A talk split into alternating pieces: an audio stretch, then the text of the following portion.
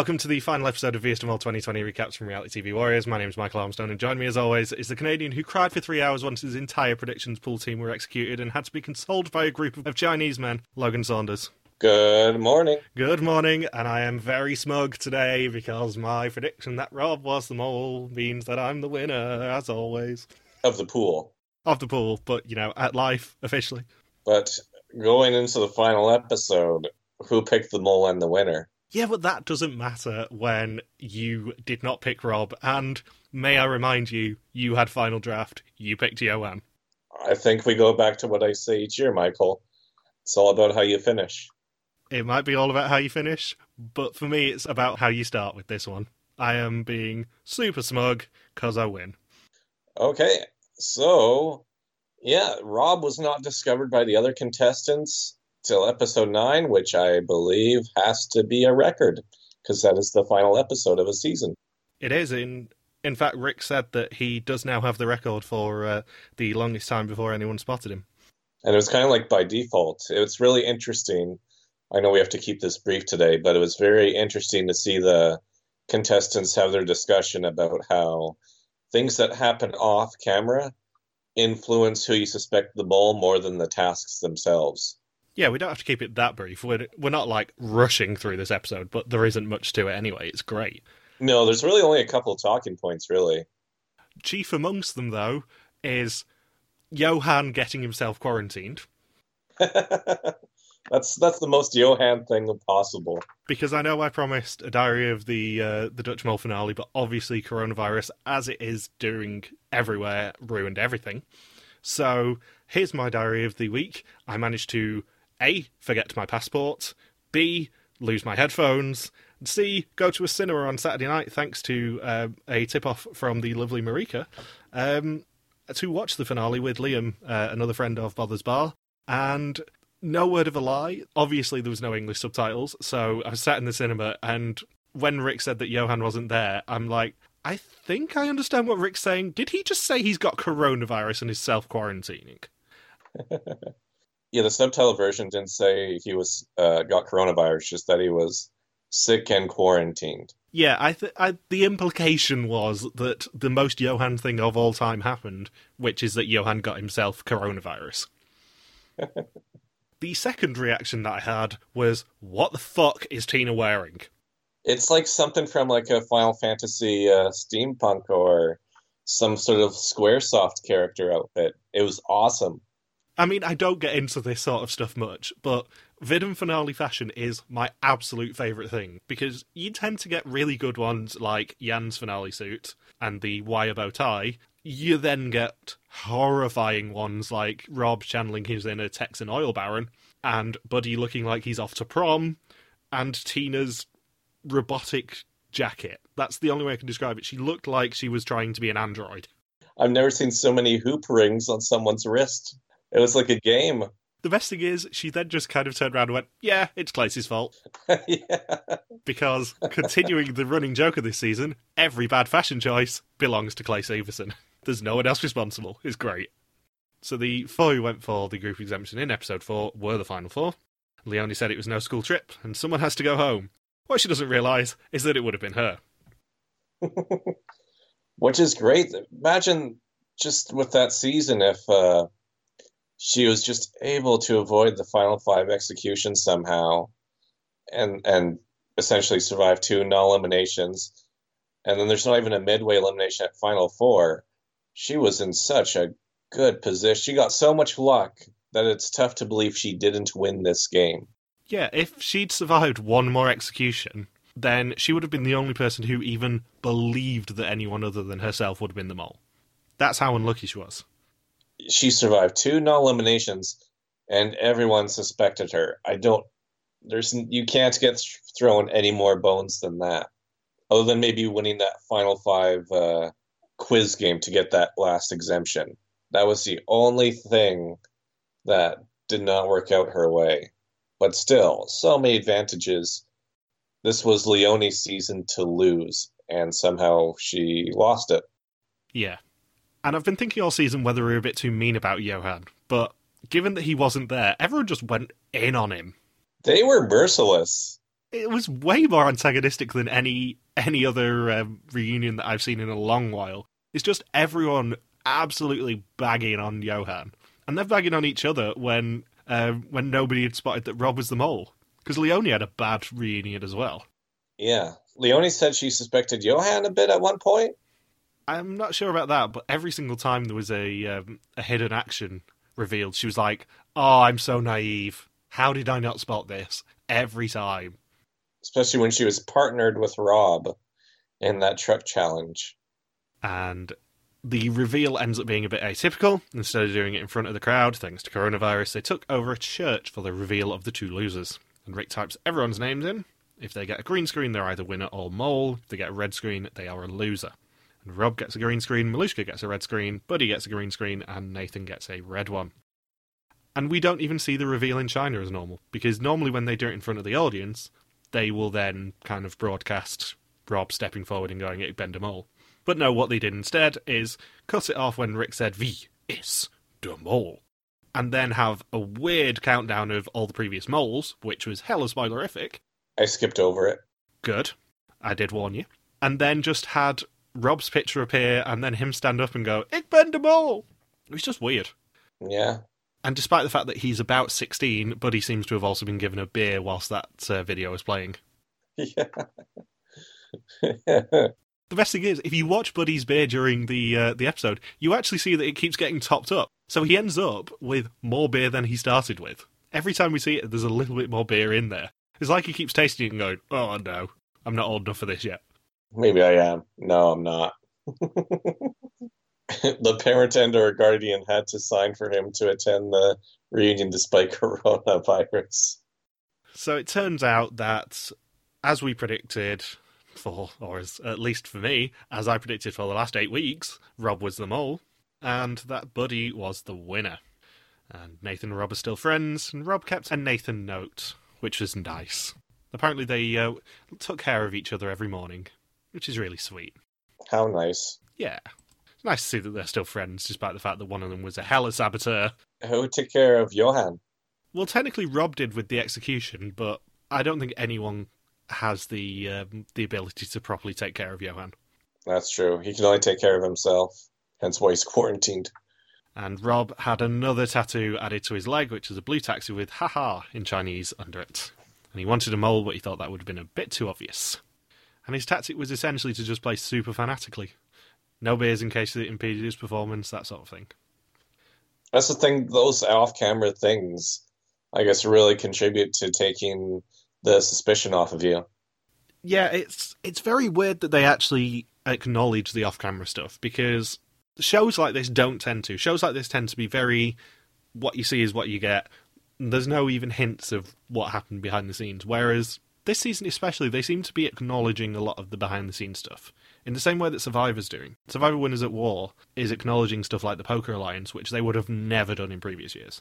I think it's because of how long the core. There's certain there's now an increasing percentage of people in the audience who are educated enough to understand how it all really works. There's there's a lot more transparency from production now just because of the sheer number of people that have been on the show. Like it's not just, hey, there's been four seasons and we'll say for Survivor, you have 16 contestants each season. So the first four seasons, you only have like 64 people who have ever played. Now you're in the thousands worldwide. There's been about at least a thousand or so people who have played Survivor around the world. So they all know a certain number of people, which means that population of viewers or percentage of viewers has increased in terms of them knowing what go like what appears in front of them and how it all works. There's a lot more education out there. It's essentially a reality TV version of Six Degrees of Separation. Yeah, that's a good analogy. Everyone knows someone who knows someone who knows someone who knows someone who knows someone who knows Kevin Bacon. Yeah. Or in this case, who knows Jeff Probst. And he also um, didn't follow any rules from production. If they gave him an envelope, he'd open it early and production would yell at him, which obviously reduced the suspicion that people had that he was actually playing for production. Which is a very interesting tactic. Yeah, that's never really been used before, as far as I know. And in the final test, Nathan scored 33 out of 40, Malushka scored 37, and Buddy scored 39 out of 40, which is I don't think anyone has actually got 40 out of 40 in Vidum in a long while. So 39 is a very good score. Especially if you don't suspect them mole till the final day of the game. They had two two days, I guess, two days for all three of them to study up. But uh, they all said that they wasn't so much that they found Rob suspicious. It was just that they ruled they had ruled out the other two competitors a long time ago. Yeah, it was it was essentially from Buddy's point of view, from Buddy's point of view, that he paired up with Leonie a lot. So any right answers for Leonie would have also been right for Rob, and that is how he survived. So he then made the connection and went, actually, Rob's been paired up with Leonie a lot. This might be um, might be a hint. But what would you do if you got to Final Four and your mole had just been executed and it was the same situation for literally every person? I think I would struggle in that situation, having to actually make a make a choice of who you are suspecting permanently. Yeah, because you don't want to, under their impression, you don't want to go to Vondel Park, be stood in front of five thousand people as it was last year, and then be told that actually you were on the wrong mole. Because there really isn't much more humiliating in um, in mole, at least. Yeah, definitely making it to the very end and then picking when it's just a coin flip. Well, granted, this is a three sided coin in this scenario, but most of the time when it's just 50 50 and you were there for, you know, the full three weeks of filming, you still couldn't pick up who it was. Yeah. I can't imagine anything more mortifying, personally. For Rob, in that final episode, it didn't really matter what he did. Even if he won that first challenge where he got the money into the pot, I think everyone was just set in on him. Yeah, I think in the end, his terrible sabotage at the start of last episode probably didn't affect that much. However, it was still making it a little bit too obvious for everyone, I would say. That's the one major misstep in a season that had a very good mole. Yeah. Well, it was more. It was. It was a, almost like a gloaty tactic. Like they're not passing it off as if he made a mistake with that sabotage. He's like, okay, you, all, all three of you think I'm the mole and just want to you want to quote unquote test me. It's the final episode, whatever. Sure, it'll cost you almost two thousand euros in a pot that's not very big. yeah, it, I think we kind of slept on how good a mole Rob was. And the question with this sort of a season is I think we both agree that it wasn't a great season, this one. It was an okay season, it was much better than last year, but it was an alright season. It wasn't anything special, I would say. It was an alright season with a very, very, very smart mole. Yeah. But the question goes back to something I like to ask at the end of Amazing Race seasons, which is how much does a good mole affect your impression of a mediocre season. That's the thing, because you don't really get to watch out for the sabotages on screen as much. There's still a lot that doesn't get quite that they can't show because otherwise you would know that person's the mole. You can't see them show the mole signs and things like that. With Amazing Race, there's a lot more to pick up and uh, you know watch out for in hindsight. Same with Survivor. With the mole, it's a it's just just a bit. It's a lot more. It's a very subtle game.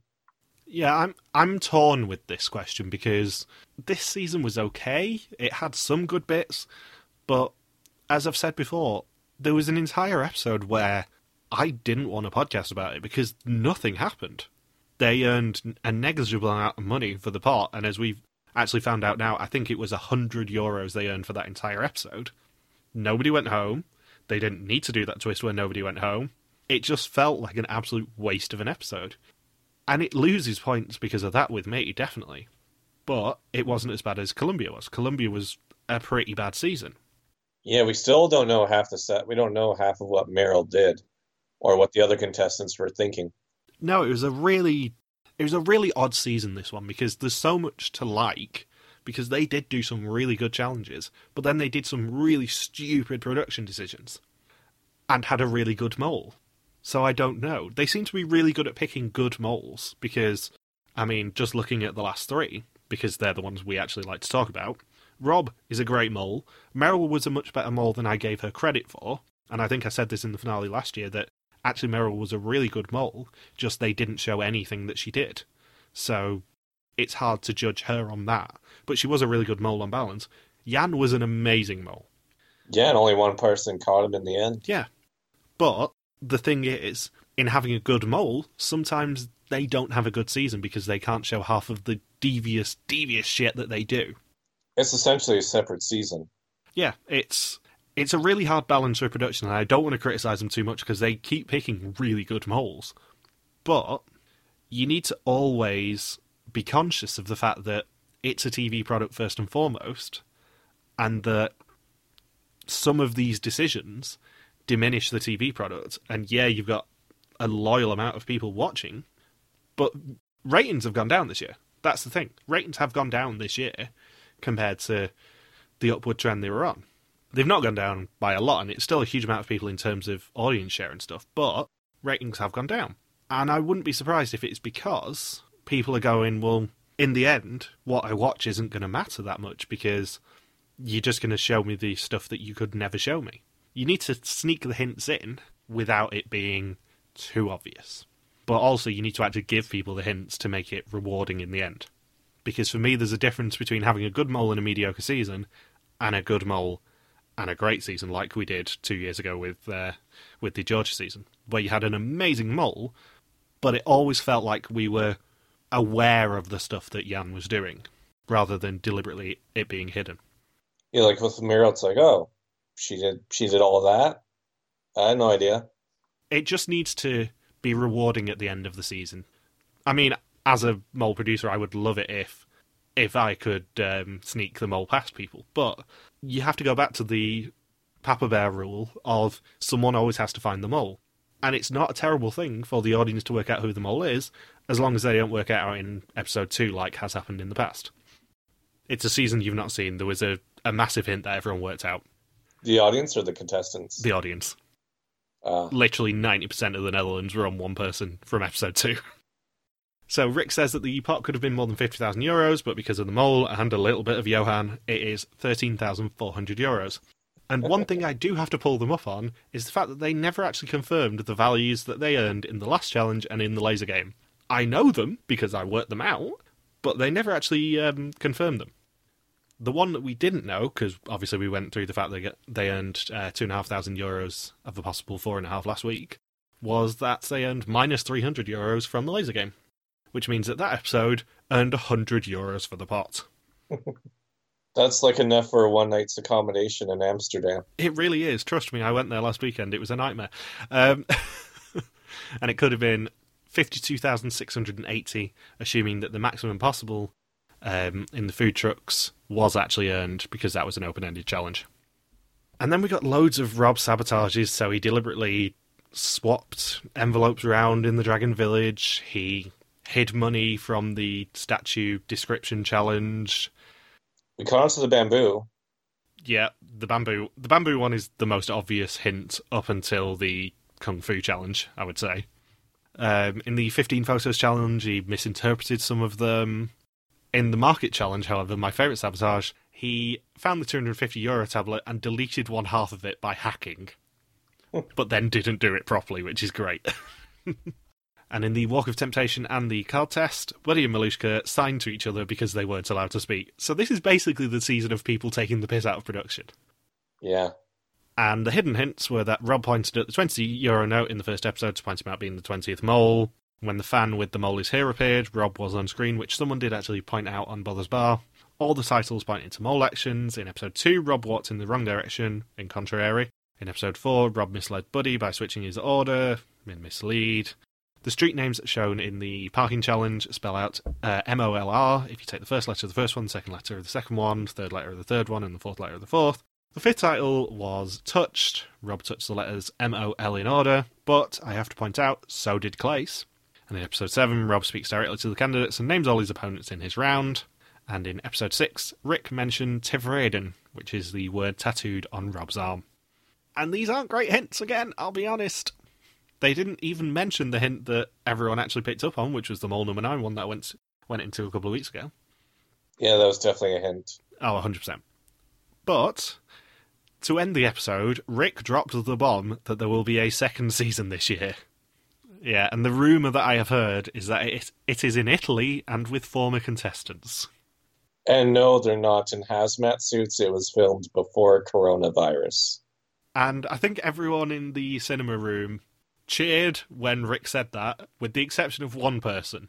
And that one person was me, because when Rick said the mole is only going underground for a, cu- um, for a couple of months, we got a present for you, it's a second season, I'm going, oh fuck no, this is going to ruin everything. this now means that there is a potential that we are going to be doing 60 episodes this year. Well, luckily, Amazing Race does not look like to be returning anytime soon. No, an Amazing Race is included in that 60, but still, it means that there's a real danger we're going to be um, doing 60 episodes this year, but also, more importantly, there's a real danger I'm not going to be here for some of those episodes. Because I am away at the end of the year for three weeks. So there is an, an absolute latest start date that if they go past it, I won't be here for the finale, at least. Which is a real concern. Well, we'll have to wait to see when the mole sees its shadow. yeah. So how will you look back on this season then? Um, somewhat fondly. It's kind of interesting to season play out in a country that's been ravaged by a disease for the past couple months. Yeah, it's a really weird season, this, because they did so much right, but then they didn't do much travel at all in China, number one. All in Luoyang. Yeah, it, it was all pretty much in Luoyang and one other city. I can't remember where they started, but there was two cities only. The casting was great, but then there were just stupid production decisions like having a final four, which nobody enjoys, having so many non-eliminations when you don't need it, and some of the challenges were just weird. Some of them were just really basic challenges that you'd expect a franchise that is only just starting doing this to try, rather than um, one that has now done this for 20 years. Yeah, and just the fact that we had to work out it, work it out ourselves, the prize amounts and other things like that, and the contestants the contestants were just given no real chance to win at some of the challenges. Yeah, at the risk of sounding like someone who bitches about Hunted all the time, it felt like the game was rigged against the contestants this time. And I know the whole point of the mole is that it is kind of rigged against the contestants, but it never actively feels like they are trying to rig it against the contestants. That's the difference. This year, with about three of the challenges, it, it certainly felt like it. Yeah, for all Rob's cheering that he was very proud that none of the 27 challenges earned the full amount of money, It wasn't the toughest catalog to pull that feat off. Exactly. It's it's not the most difficult to do that when three or four of the games are actively rooted against the contestants and there is not a chance in hell they're going to win them all. Because if you look at the parking challenge, for example, Rob looks out by Nathan picking him as one of the parking guides. But he went into it going, I'm going to let them have 320 euros here. So he went into it with a, an amount of money that he would let them win, and the game was essentially rigged against them to only win that amount.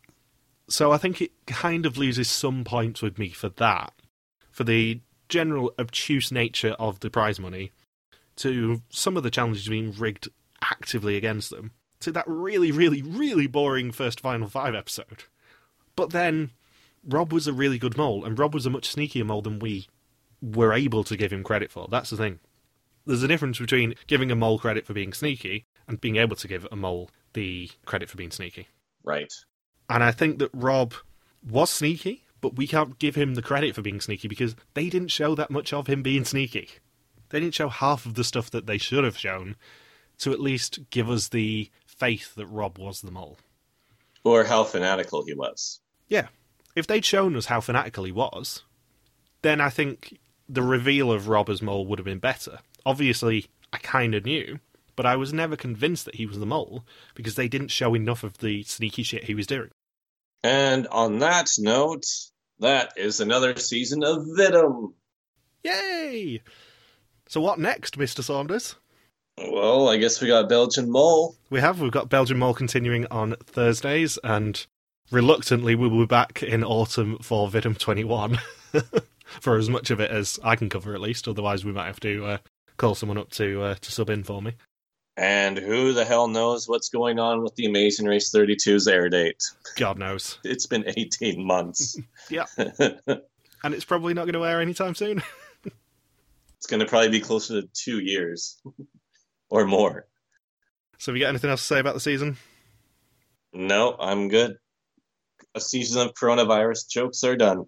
Yeah, just prepare yourself for another season of coronavirus jokes because somehow Venom went from the uh, the genesis of coronavirus to the country that is now most affected by coronavirus. So good going, guys. I think the virus got spread not by a pangolin but by a saboteur. Ah, it's a higher level sabotage. Rob really was a sneaky mole. he didn't get discovered until Half Life. He didn't get discovered until uh, until self isolation happened. Looking at you, Johan. so, two final bits from me before we sign off. Number one is that, as always, thank you to Marika. You are a star for subtitling all season, and hopefully you'll be back at the end of the year for Vidum 21. And the other bit is that well done to Bollers Bars Nick Gates for being the best person at guessing on our first suspicions pool because nobody got robbers in their number one, and Nick was the only person to get him as the number two. So well done to you. So, with that, thank you for listening to our final VS Demel recap of the season. We'll be back in autumn for Vidum 21. We are also returning with our uh, Demel Belgium coverage every Thursday, so don't forget to listen to that. Uh, don't forget you can contact us on Twitter, Facebook, YouTube, or Instagram, where we are RTV Warriors, or you can email us at contact at rtvwarriors.com. Logan's on Twitter at Logscracky, and I'm MJ Helmstone. See you next time.